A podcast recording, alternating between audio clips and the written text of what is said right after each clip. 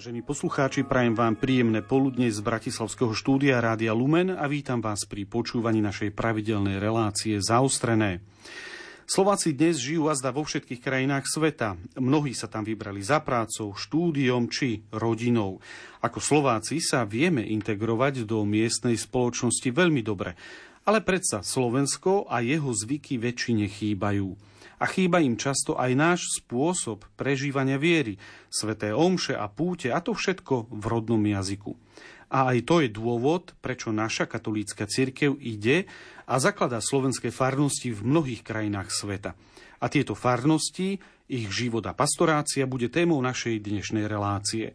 Od mikrofónu z Bratislavského štúdia vám ničím nerušené počúvanie praje ľudový Malík.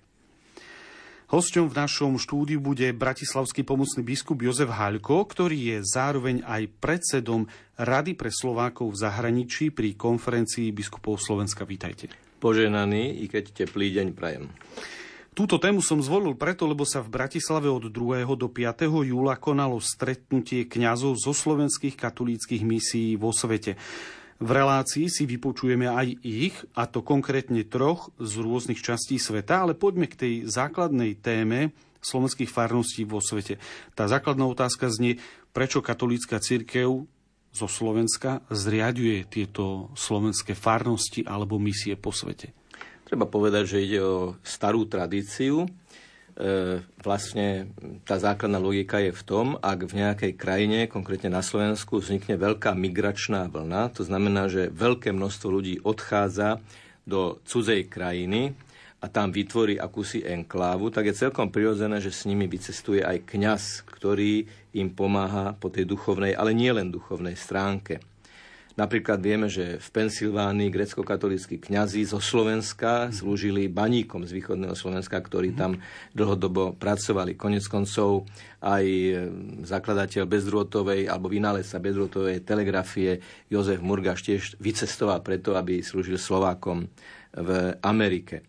Celkom osobitné zafarbenie to dostalo počas komunizmu, keď tí migranti už neboli ekonomicky, ale ideologicky utekali pred ideológiou emigranti, ktorí e, odišli zo svojho domova donútení ideológiou a opäť bolo celkom prirodzené, že kňazi, ktorí boli na západe, ktorí vedeli po slovensky, z najrôznejších dôvodov boli jednoducho mimo hranic Čiech a Slovenska, teda Slovenska v našom prípade, a tí sa týchto e, emigrantov ujali.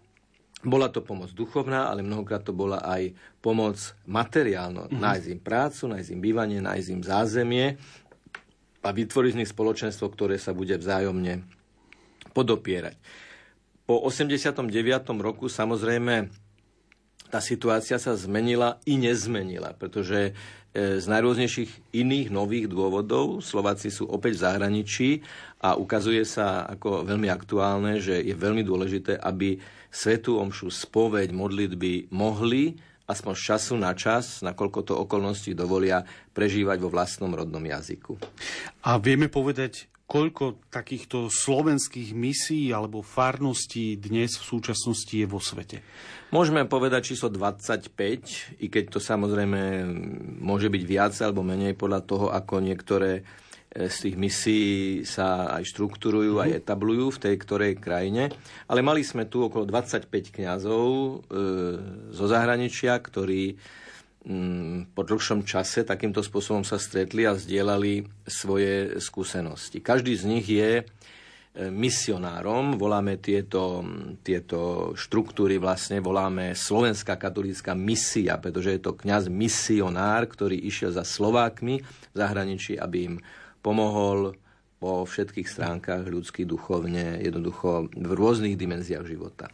Jednu z týchto farností si predstavíme v nasledujúcom krátkom rozhovore s jej farárom Jánom Kunešom, ktorý pôsobí v slovenskej farnosti svätých Cyrila a Metoda v kanadskom Vancouveri. Je to nádherná farnosť, ktorú mám veľmi rád. Budeme to... Patrí medzi menšie farnosti.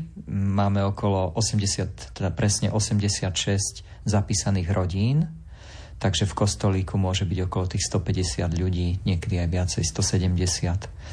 Sveté omše bývajú okrem pondelka a útorka každý deň po slovensky Okrem toho samozrejme je každý deň aj anglická svetomša a najviac ľudí sa zúčastňuje nedelnej Sv. Omše o 11. Ale takisto je veľmi, veľmi krásna tradícia prvopiatková. Na prvý piatok príde skoro toľko ľudí ako v nedeľu a takmer všetci farníci pristúpia k Svetej spovedi raz za mesiac.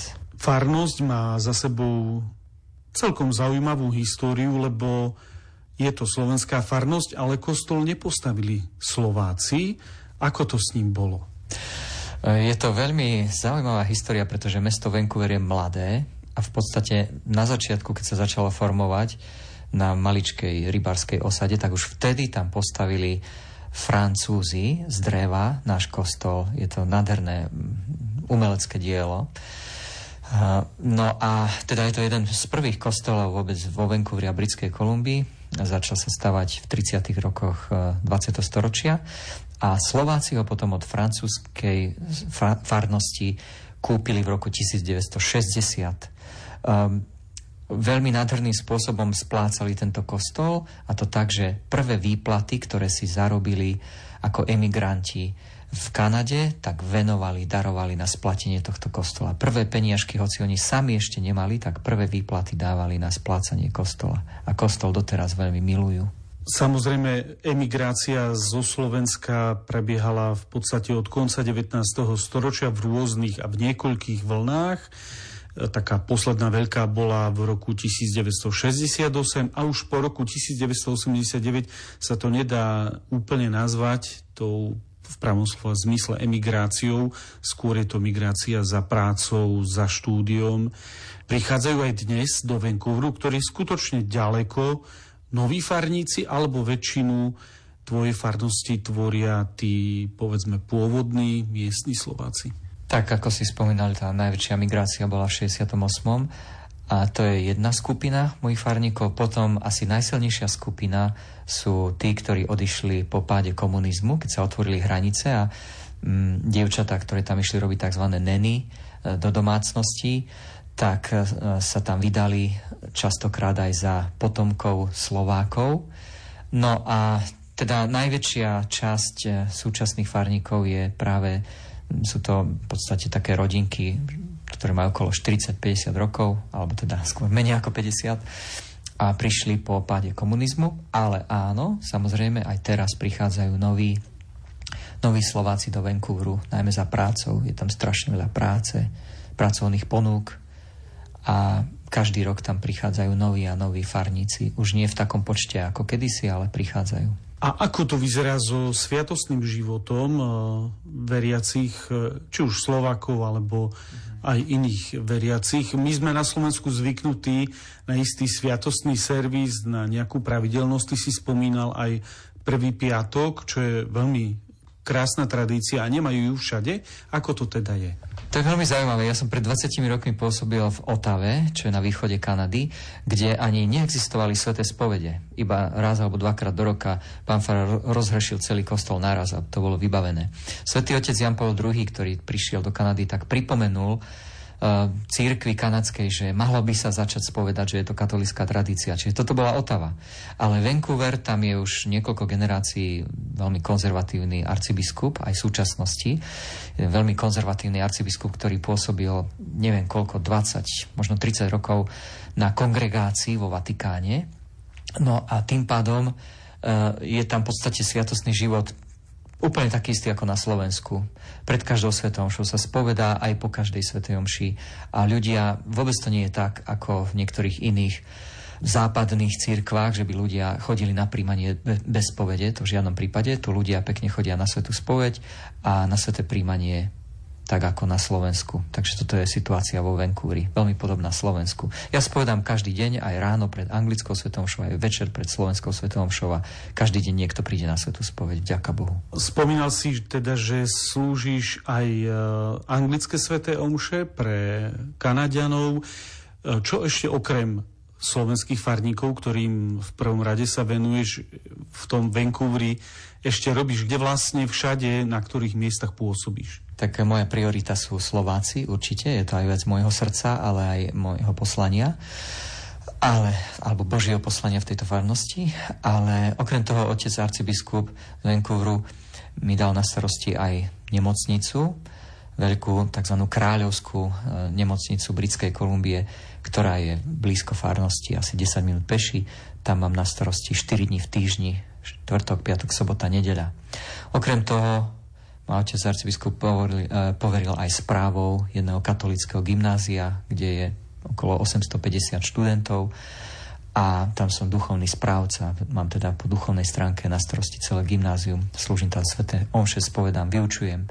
Okrem toho ešte uh, trošku pomáham učiť na jednej základnej škole a na ešte ďalšej strednej škole a okrem toho ešte ma otec biskup poveril vyučovaním filozofie na tzv. UBC, čiže uh, University of British Columbia, obrovskej univerzite Britskej Kolumbie ktorá má okolo 150 tisíc študentov. Prečo som som robil rozhovor s dvoma slovenskými misionármi, verbistami, ktorí pôsobia na Kube a pýtal som sa ich, ako vyzerá teda ich pastorácia a či chodia aj do nejakej školy alebo do nejakých škôl a odpovedali mi, že nie, lebo to nemôžu robiť, môžu prísť maximálne po hranicu pozemku školy, ale nemôžu vstúpiť ani na pozemok školy. Ty hovoríš, že teda v Kanade pôsobíš aj ako školský kaplán, dá sa povedať.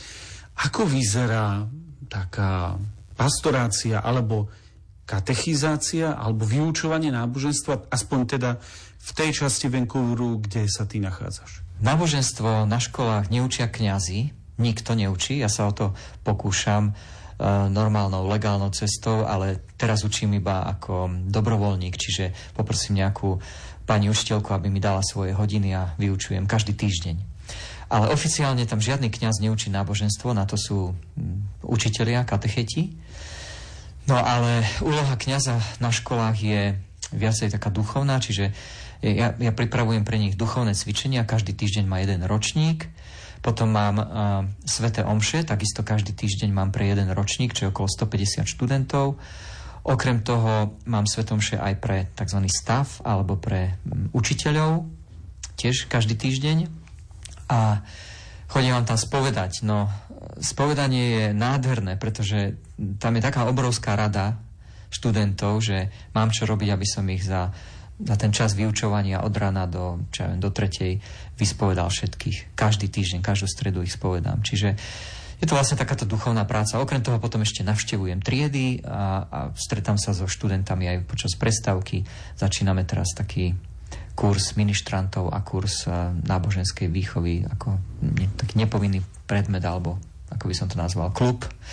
Takže tam mi hlavne ide o prítomnosť kňaza, nie vyučovanie náboženstva, ktoré, sa, ktoré môže aj trošku smrdieť príliš takým školským systémom, ale skôr je to priateľské stretávanie sa so študentami, chodenie po triedách a tie mimoškolské aktivity a teda duchovné obnovy, duchovné cvičenia. Doplňujúca otázka pre našich e, poslucháčov, aby mali predstavu, koľko vlastne vo Vancouveri Eh, žije katolíkov. Máš nejaké štatistiky alebo približné údaje, k akému náboženstvu sa hlasí väčšina obyvateľov Vancouveru? Je to obrovská e, mestská aglomerácia? Takže väčšina obyvateľov sa hlási žiaľ k žiadnemu náboženstvu asi. E, je tam strašne veľa ľudí z Číny, ktorí vlastne nemajú náboženstvo alebo symbolicky skôr ako tradíciu majú buddhizmus.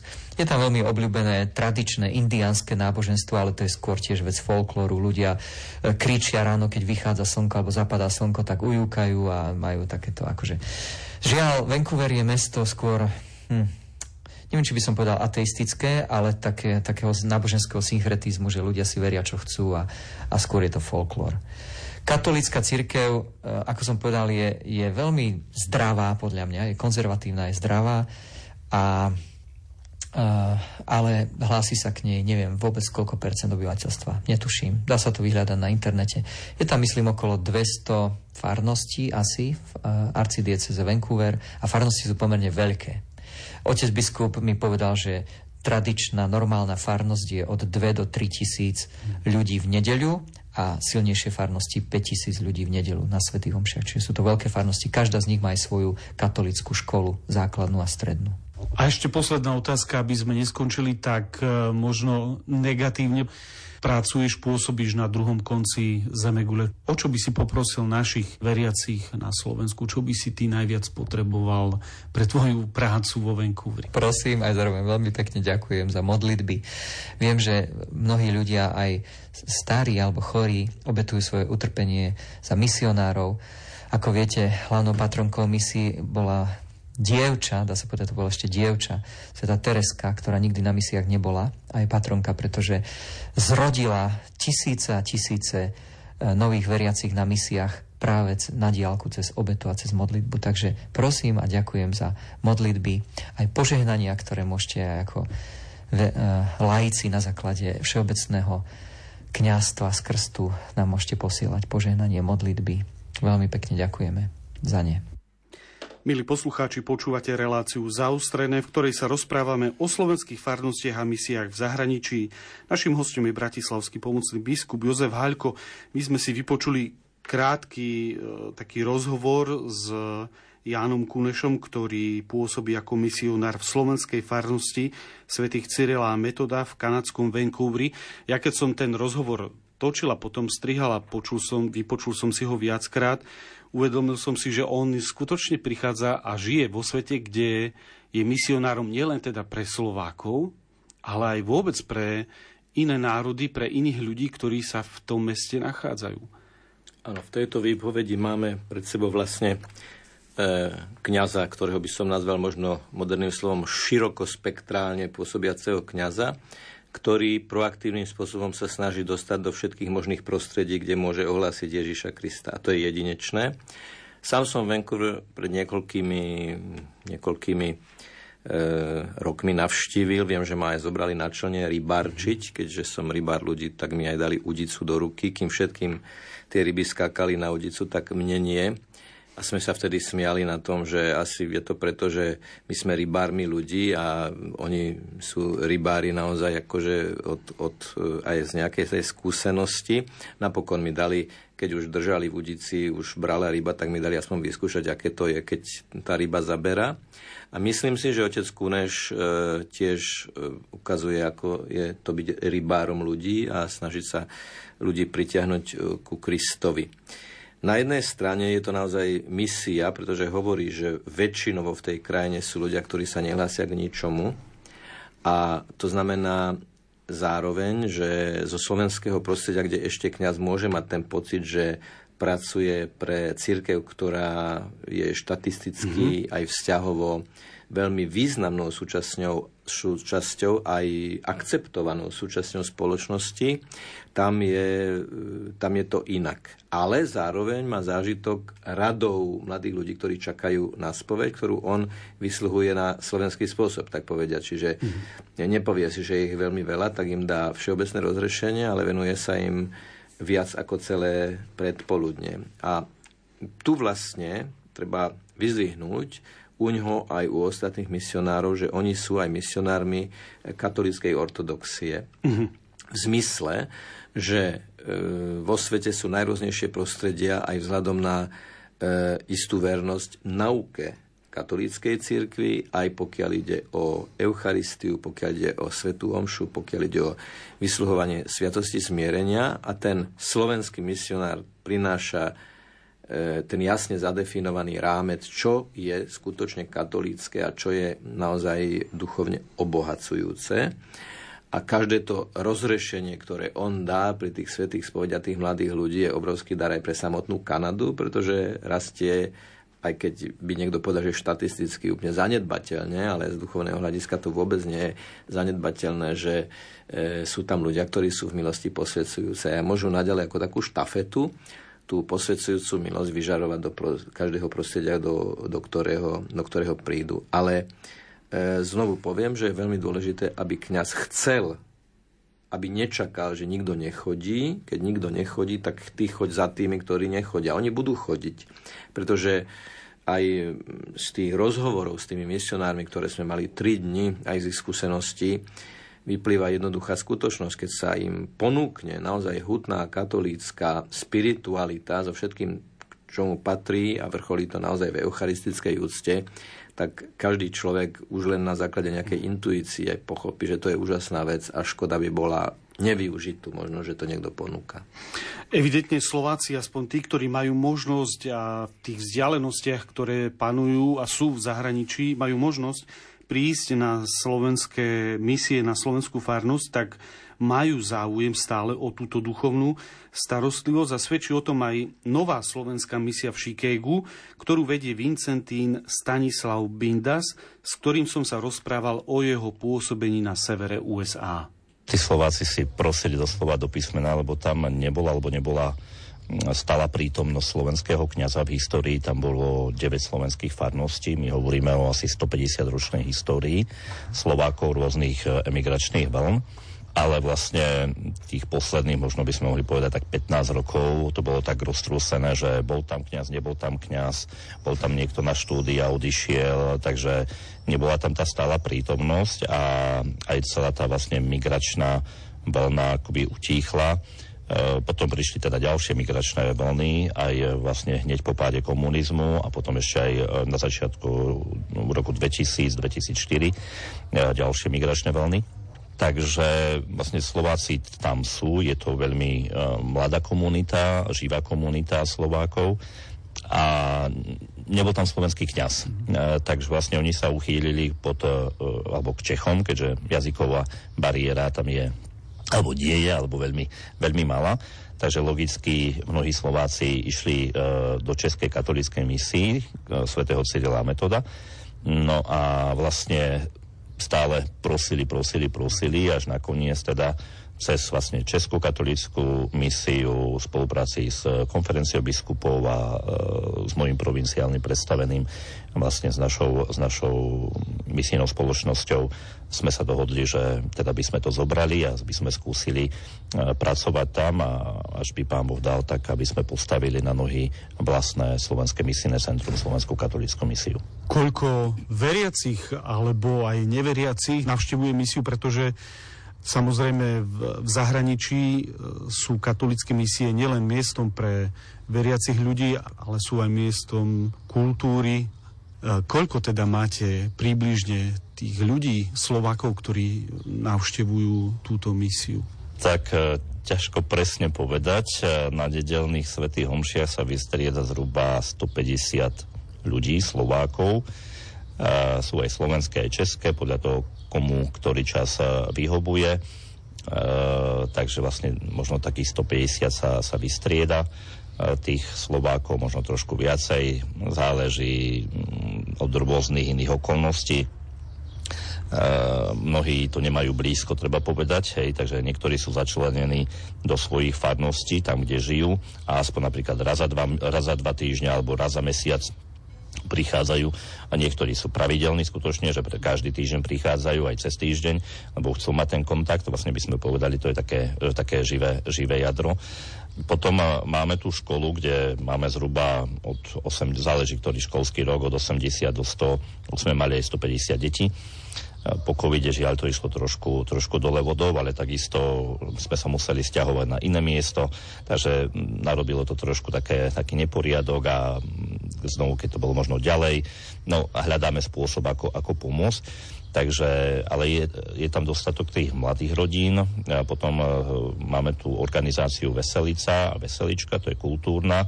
A takže vlastne spolupracujeme dohromady škola, kultúra, kostol, keby som tak jednoducho povedal a, a pripravujeme rôzne, rôzne akcie, či už je to okolo Veľkej noci, alebo či už je to pred Vianocami, odpustová slávnosť na 7 bolesnú pánu Máriu, Takže sú rôzne, či pikniky, stretnutia, máme púte a tak ďalej.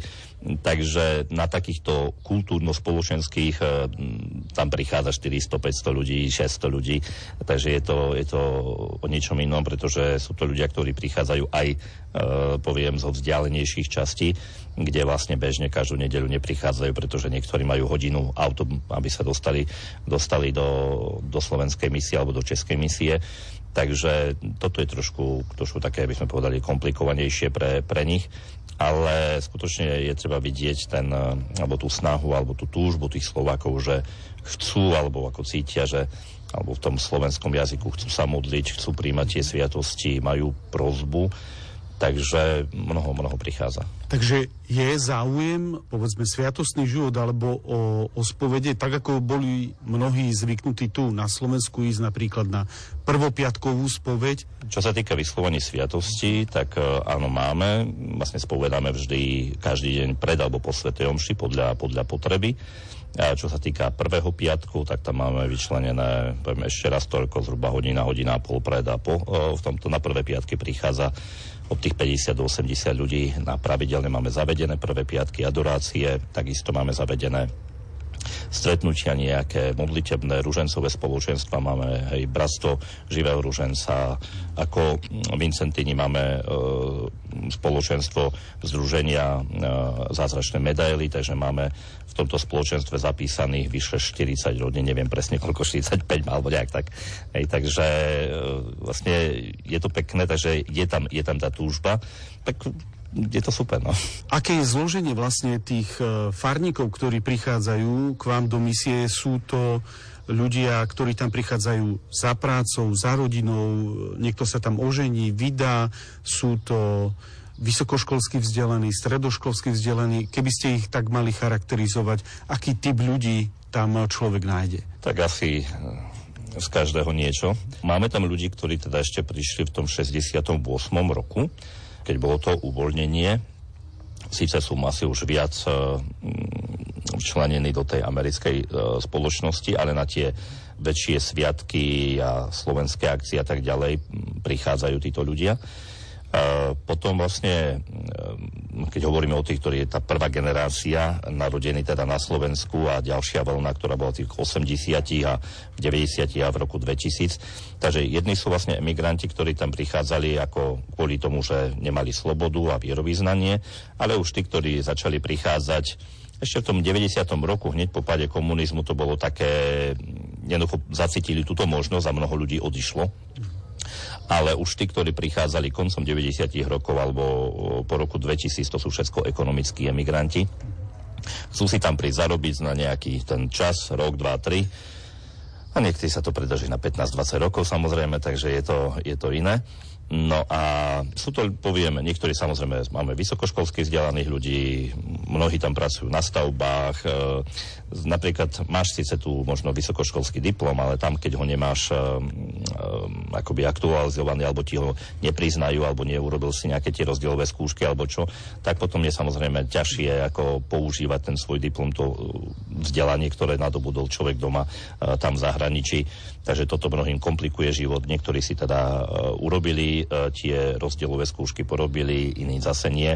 Takže je tam mnoho ľudí, ktorí skutočne chlapov, čo um, prichádzajú do misie, väčšinou pracuje na stavbách. Aj, to je asi také, by som povedal, toto všeobecné. Snažia sa, aby teda ich deti išli do škôl a skutočne mladí teda, keď ukončia, tak pokračujú na rôznych vysokých školách. Takže je to také, také pestré. No. Milí poslucháči, počúvate reláciu Zaustrené, v ktorej sa rozprávame o slovenských farnostiach a misiách v zahraničí. Našim hostom je bratislavský pomocný biskup Jozef Haľko. My sme počuli e, Stanislava Vincentína, Stanislava Bindasa, ktorý hovorí o tom, že vzniká v Šikegu nová farnosť, vznikla a de facto dosvedčil, že záujem zo strany Slovákov stále je. Vaša skúsenosť, keďže ste prešli prakticky za posledné roky všetky tieto slovenské misie, skoro všetky, aká je vaša tá osobná skúsenosť? Jednou z úloh tohto kňaza misionára je zo Slovákov vytvoriť spoločenstvo, a pre budovanie spoločenstva je nevyhnutný, nevyhnutný aj nejaký spoločný priestor, nejaký referenčný bod, nejaká adresa, kam možno prísť a človek vie, že v určitých časoch a v určitých e, dňoch tam jednoducho nájde tých, s ktorými môže zdieľať spoločné spomienky, spoločné skúsenosti, vyjadrené spoločným jazykom, v nejakej tej spoločnej mentalite, ktorú ako všetci nesieme so sebou zo Slovenska, alebo aj vnútrorodinnej tradície, aj keď nie priamo zo Slovenska, už povedzme dlhodobo žijúci na tom mieste keď sme mali tie rozhovory vo veľkom mm-hmm. kruhu tých misionárov, tak jeden z takých naozaj zaujímavých bodov bola skúsenosť otca Bindasa, že sa mu podarilo e, vybudovať kostol a farské centrum pre Slovákov ako takých, čo vzbudilo, ako myslím, že všeobecný obdiv a zároveň a je to príklad toho, že niečo, čo sa javí byť nemožné, sa nakoniec môže podariť, keď kňaz, znovu použijem to slovo, je proaktívny. A ja som sám teda vnímal, že otec Bindas naozaj rozvinul všetko úsilie na to, aby sa mu takéto niečo podarilo. A tu treba povedať, že naozaj najprv treba mať ideu a potom mm-hmm. treba ísť za ňou. Teda ak máme nejaký cieľ, ktorý je zmysluplný a ktorý vieme aj dostatočne prezentovať tým, ktorí pri tom môžu najrôznejším spôsobom pomôcť, tak potom sa to môže podať. V tomto prípade je to už veľmi konkrétna vec, takže my sa už vlastne rozprávame aj o tom, že kedy pôjdem do Šikega, e, to pastoračné centrum, respektíve ten kostol, požehnať samozrejme všetko v koordinácii s miestnou církvou, s miestnym biskupom. On to práve v tom rozhovore, to tam to teraz nezaznelo, ale on spomínal, že práve v čase, kedy bolo to stretnutie v Bratislave tých slovenských misionárov, tak on podpisoval aj kúpno, kúpnu zmluvu na to centrum, na, na budovu a, na, a k tomu kostol. Vy sa duchovnej službe Slovakom v zahraničí pri konferencii biskupov Slovenska už venujete roky. Vidíte za ten čas aj nejaké také povedzme nové trendy v tejto službe, či už voči Slovákom, alebo aj v iných uh, jazykových farnostiach uh, vo svete? Určite sa to nedá nejako sumarizovať, mm-hmm. pretože naozaj každá tá slovenská katolícka misia, nielen podľa kontinentu, nielen podľa krajiny, ale ešte aj podľa diecézy má iné podmienky. To znamená, tí kňazi v slovenských katolických misiách nepracujú v rovnakých podmienkach, nemajú rovnaké možnosti e, a nemajú ani rovnaké východiska. Ale to, čo by som zdôraznil a čo, čo už zaznelo v tých posledných rokoch je určite veľmi, veľmi dôležité byť aj misionármi zdravej katolíckej ortodoxie. To znamená, že mm, aj keď niekto môže byť v krajine, kde dokonca možno aj zo strany vedenia církvy je možné vnímať impulzy, ktoré ešte aj samotný svätý Otec e, pokladá za nepriateľné, tak tento slovenský kňaz má za úlohu udržať v svojich veriacich, slovenských veriacich, by som to tak povedal,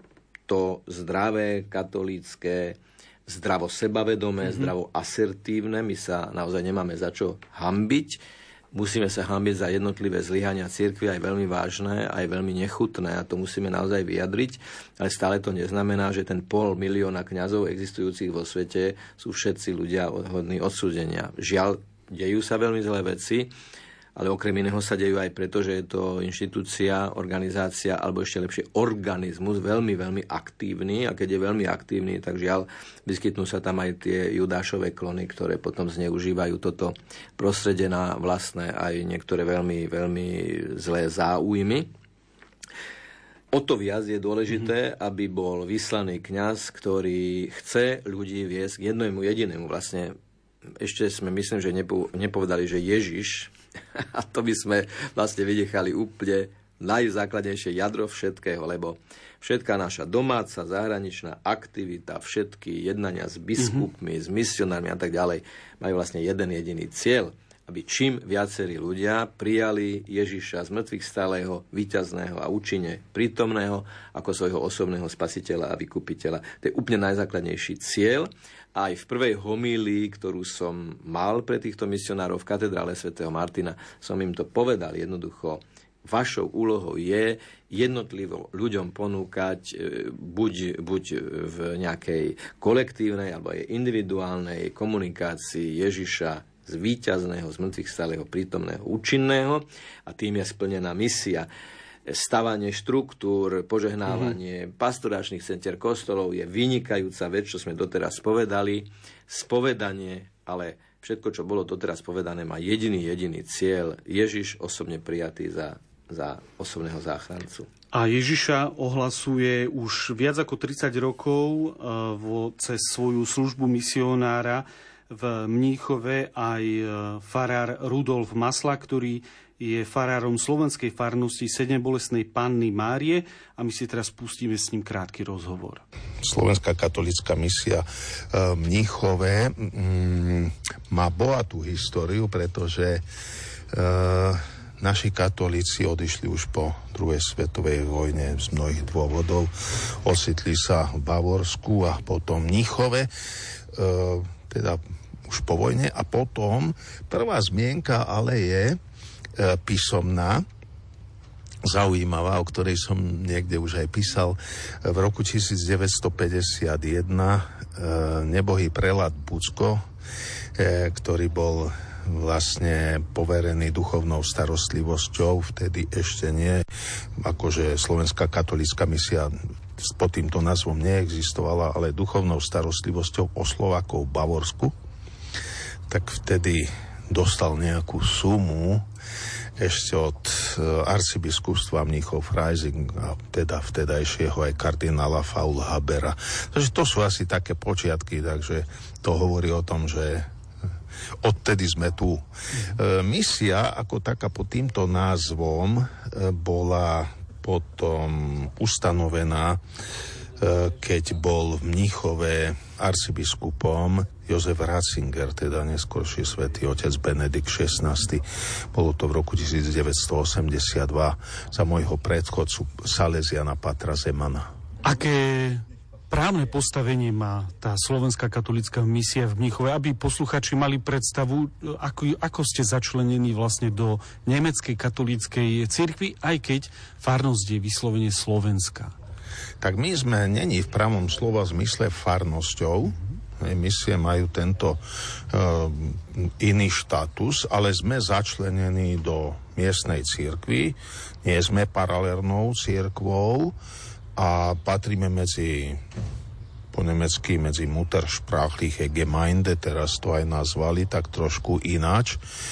Takže patríme do arcidiecezy Mnichov Freising a v Mnichove je 26 cudzojazyčných takýchto spoločenstiev, by som dnes povedal, alebo misií, keď chceme a my Sloven, slovenská, teda misia je jednou z nich.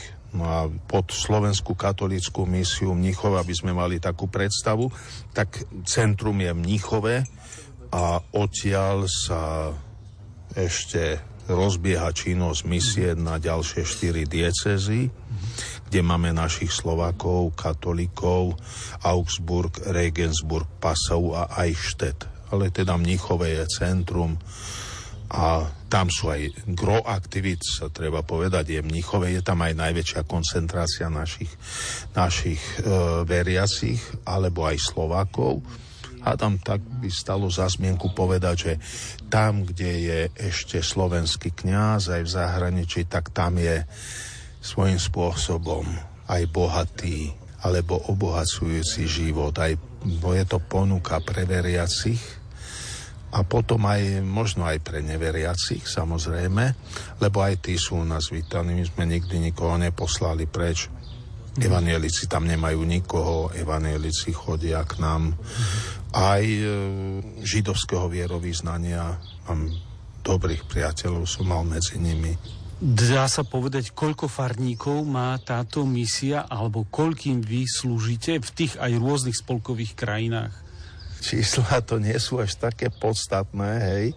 Každý človek má nesmrteľnú dušu, predovšetkým, to ja opakujem e, našim veriacim, ale dobre, keď, keď sa na to pýtaš, tak v Mnichove máme registrovaných katolíkov 4,5 tisíca mníchov Freising v arcidiecezi. V tých ďalších štyroch máme ďalších 5 tisíc. Zhruba sa nás, e, je nás e, 10, 11 tisíc, aj cez 11 tisíc už nás bolo, ale čo je zaujímavé, že, že po určitom čase sa naši veriaci aj vrácajú naspäť na Slovensko.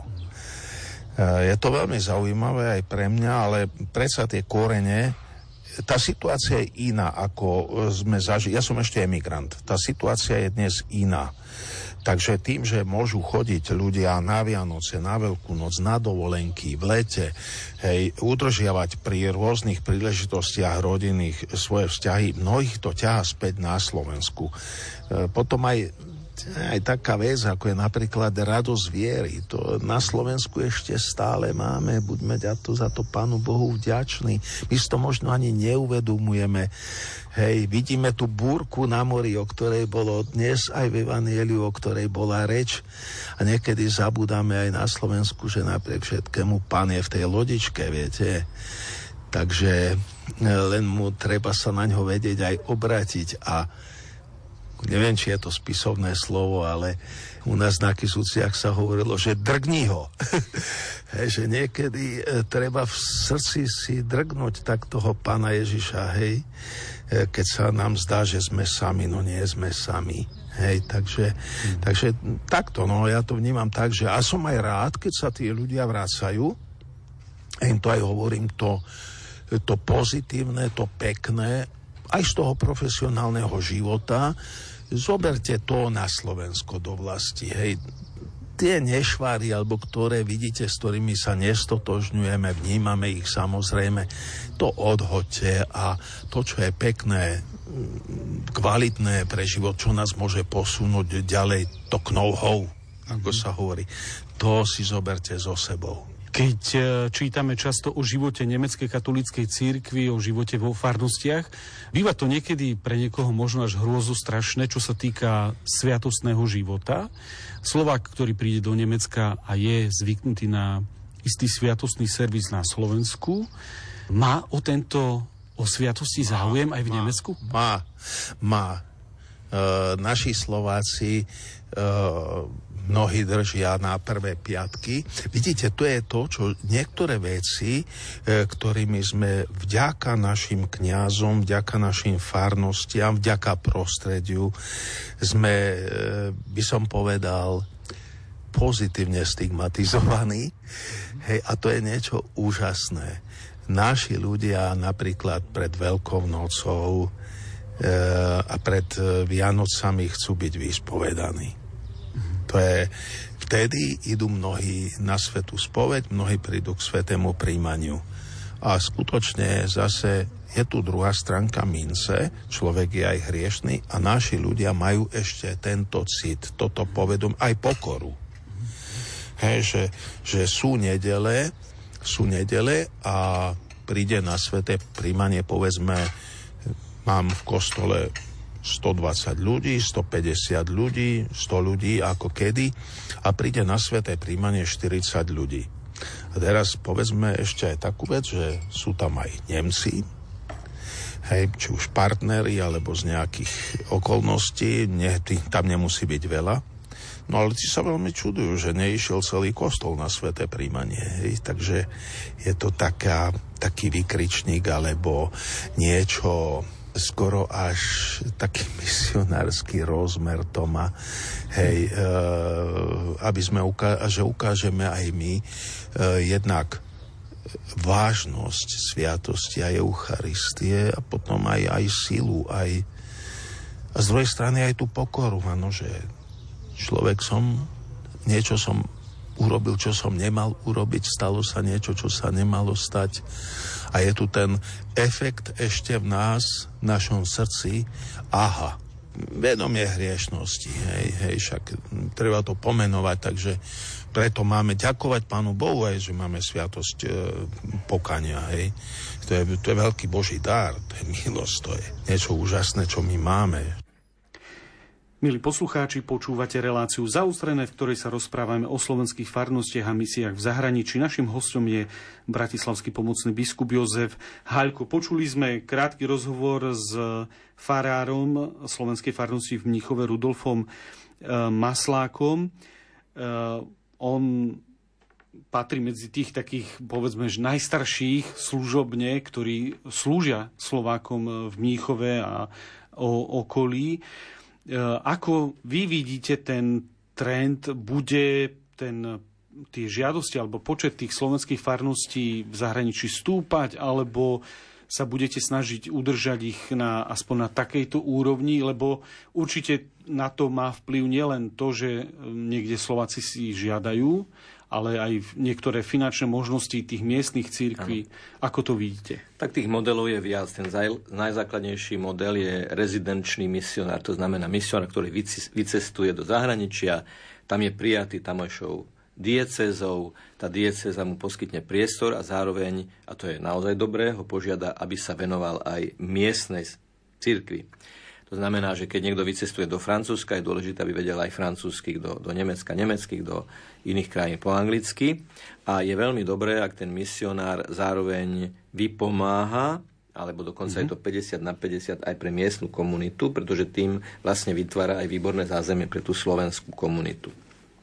Ale vzhľadom na nedostatok kňazov, ktorý máme, je už dnes jasné a to si musíme povedať jednoducho tak, ako to je, aby nie je dôvod si tu čokoľvek retušovať, že čím ďalej, tým náročnejšie bude mhm. nájsť kňaza, ktorý bude aj ochotný, aj disponovaný, aj dostatočne pripravený na to, aby vycestoval von. A v tom prípade vidím model e, pohyblivej pastorácie v zmysle, že jeden alebo viacerí kňazi budú ochotní vycestovať na to, čo by sme nazvali možno u nás ľudové misie. To znamená, že prídu na niekoľko dní, e, tá miestna komunita to zorganizuje a oni poskytnú to, čo ste by nazvali na začiatku sviatosným servisom a zároveň im povedia slovo.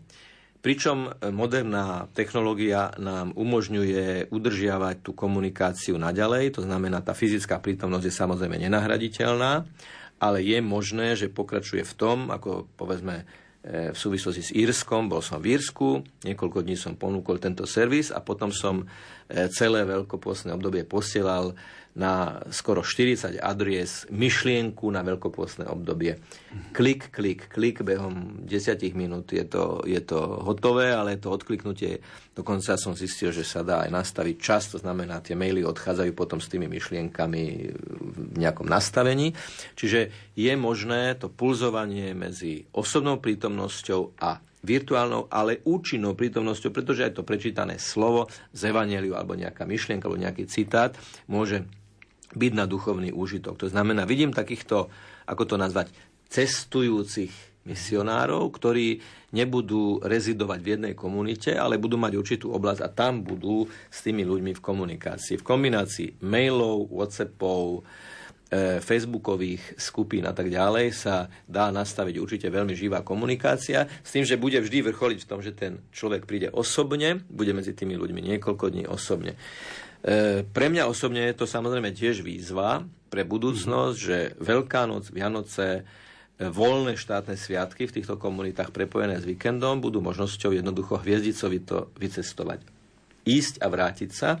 Už sme plánovali s Vancouverom mm-hmm. takúto cestu, už sme plánovali s Chicagom takúto cestu, už sme vzdialene hovorili s New Yorkom o takejto ceste, čiže Mm, na také otočky niekoľkodňové sa určite bude dať aj takýmto spôsobom ponúkať servis. O to viac, že keby vznikla aj špeciálna stránka pre zahraničných Slovákov, ako platforma, okrem mm. ich, tak jednoducho je to nastaviteľné tak, aby sme, a znovu sa vrátim k tej pointe, e, Ježišovo meno je uprostred všetkej tejto komunikácie a ak sa nám to takýmto spôsobom podarí, tak Svetý Pavol tiež nebol vo všetkých komunitách a nekam posielal aj listy, z ktorých žijeme doteraz. Takže už tam je to tak, že niekde bol osobne, založil tú komunitu, ale potom už dynamizoval tú komunikáciu cez písané slovo tak ja verím e, tomu, že nielen Slováci si nájdu ten svoj spôsob prežívania viery, tí, ktorí žijú v zahraničí na slovenských misiách, ale aj skrze to, ten spôsob, náš spôsob prežívania e, z e, osobnej viery budeme vydávať ako, ako jednotlivci svedectvo o Ježišovi Kristovi, o Evangeliu, ano pre ľudí žijúcich v západných spoločnostiach, ktorí to mnohí potrebujú. Je tu záver našej relácie zaostrené, v ktorej sme hovorili o slovenských farnostiach a misiách v zahraničí. Našim hostom bol bratislavský pomocný biskup Jozef Haľko. Ďakujem. Všetko dobre prajem a prosím o modlitby. A chcem poďakovať aj slovenským kňazom, ktorí sa s nami podelili o život vo svojich misiách v zahraničí.